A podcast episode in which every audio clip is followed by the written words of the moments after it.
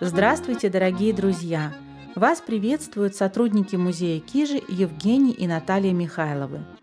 Мы продолжаем наш рассказ о пастушьих музыкальных инструментах.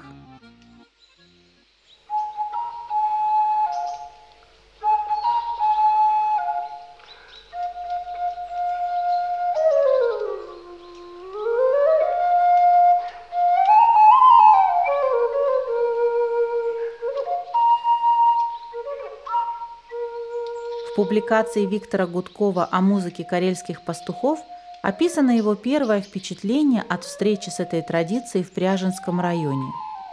Утром, когда еще крепок был рассветный холодок, пастух подошел к нашей деревенской квартире и заиграл на рожке.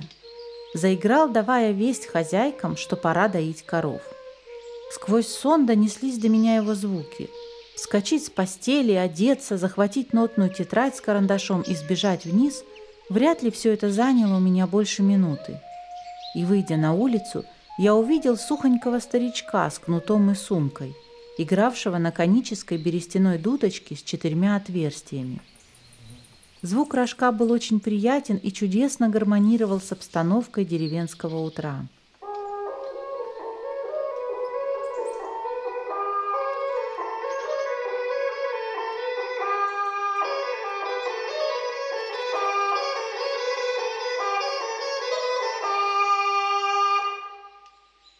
Рожок, на котором играл пастух Федор Чертов, назывался лиру.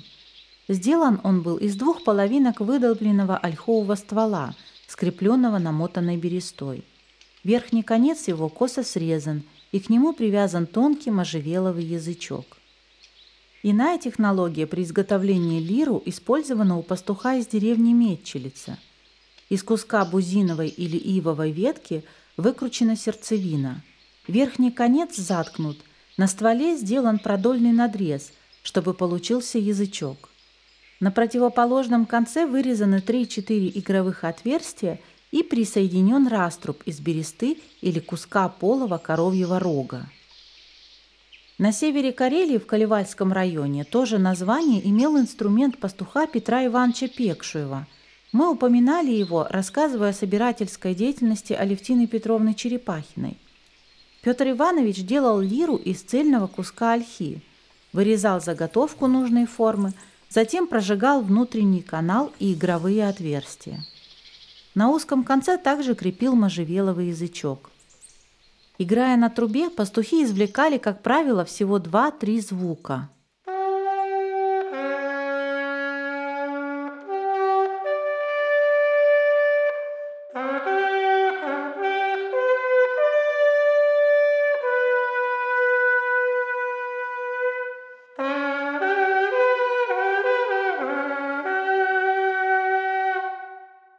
тогда как на лиру, имеющем от трех до шести игровых отверстий, можно было играть развернутые мелодии.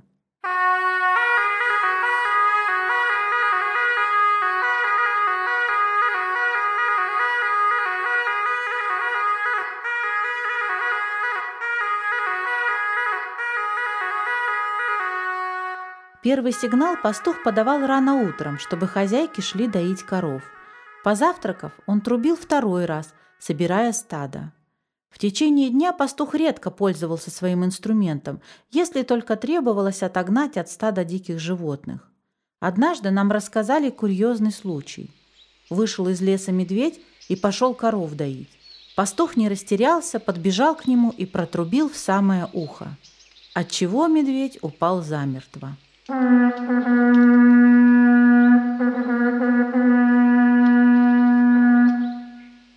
Правило, знающий пастух доводил стадо лишь до соответствующего урочища и затем уходил назад в деревню. Во время экспедиций мы записывали рассказы о том, что в отсутствие пастуха стадо пасет его помощник, назначенный лешим. Обычно его видят в образе зайца, прыгающего между коровами. Бывало, что у пастуха был сделан заговор на ремень. Ему достаточно было его ослабить, и животные разбредались по лесу. Когда он затягивал ремень потуже, они собирались в одно место. Вечером пастух уходил за версту от деревни в сторону стада и трубил. Вскоре домашние животные в полном составе выходили из леса и шли к деревне. По возвращении пастух снова трубил трижды в сторону леса, по-видимому, давая сигнал лешему, что покинул его территорию. Свой музыкальный инструмент пастух мог использовать и для передачи информации помощнику. Об этом сохранилась запись в фонограмм-архиве Карельского научного центра, сделанная в 1975 году в Шолтазере. Если стадо все дома, то он играет во все эти отверстия. А если нет каких там куров нету двора дома, то он играет в одно отверстие только. Вот так. так.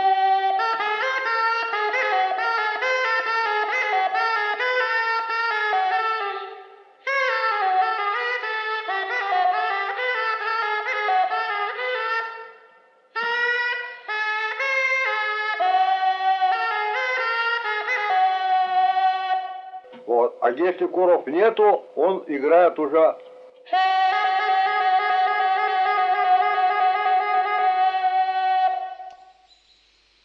По рассказам старожилов Заонежья, умение хорошо играть на рожке особо ценилось деревенскими жителями, которые гордились обладанием такого профессионала-музыканта и платили ему значительно больше. О том, какой будет размер оплаты работы пастуха, оговаривали еще при найме.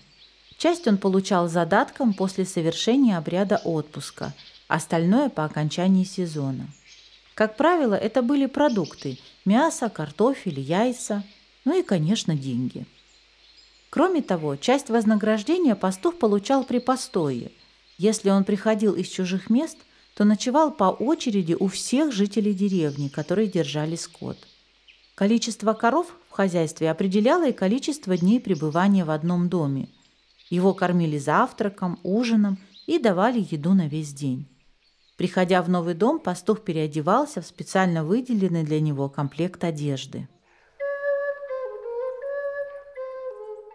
Однако статус пастуха был незавидный. Говорили, у нас так вроде за позор считали. Говорят, уж это самый последний человек был пастух. Знающего пастуха все же побаивались и поэтому всегда старались угодить. В старости, когда пастух уже не мог выполнять свою работу, он продавал молодым преемникам свои тайные знания и атрибуты, в том числе и музыкальный инструмент.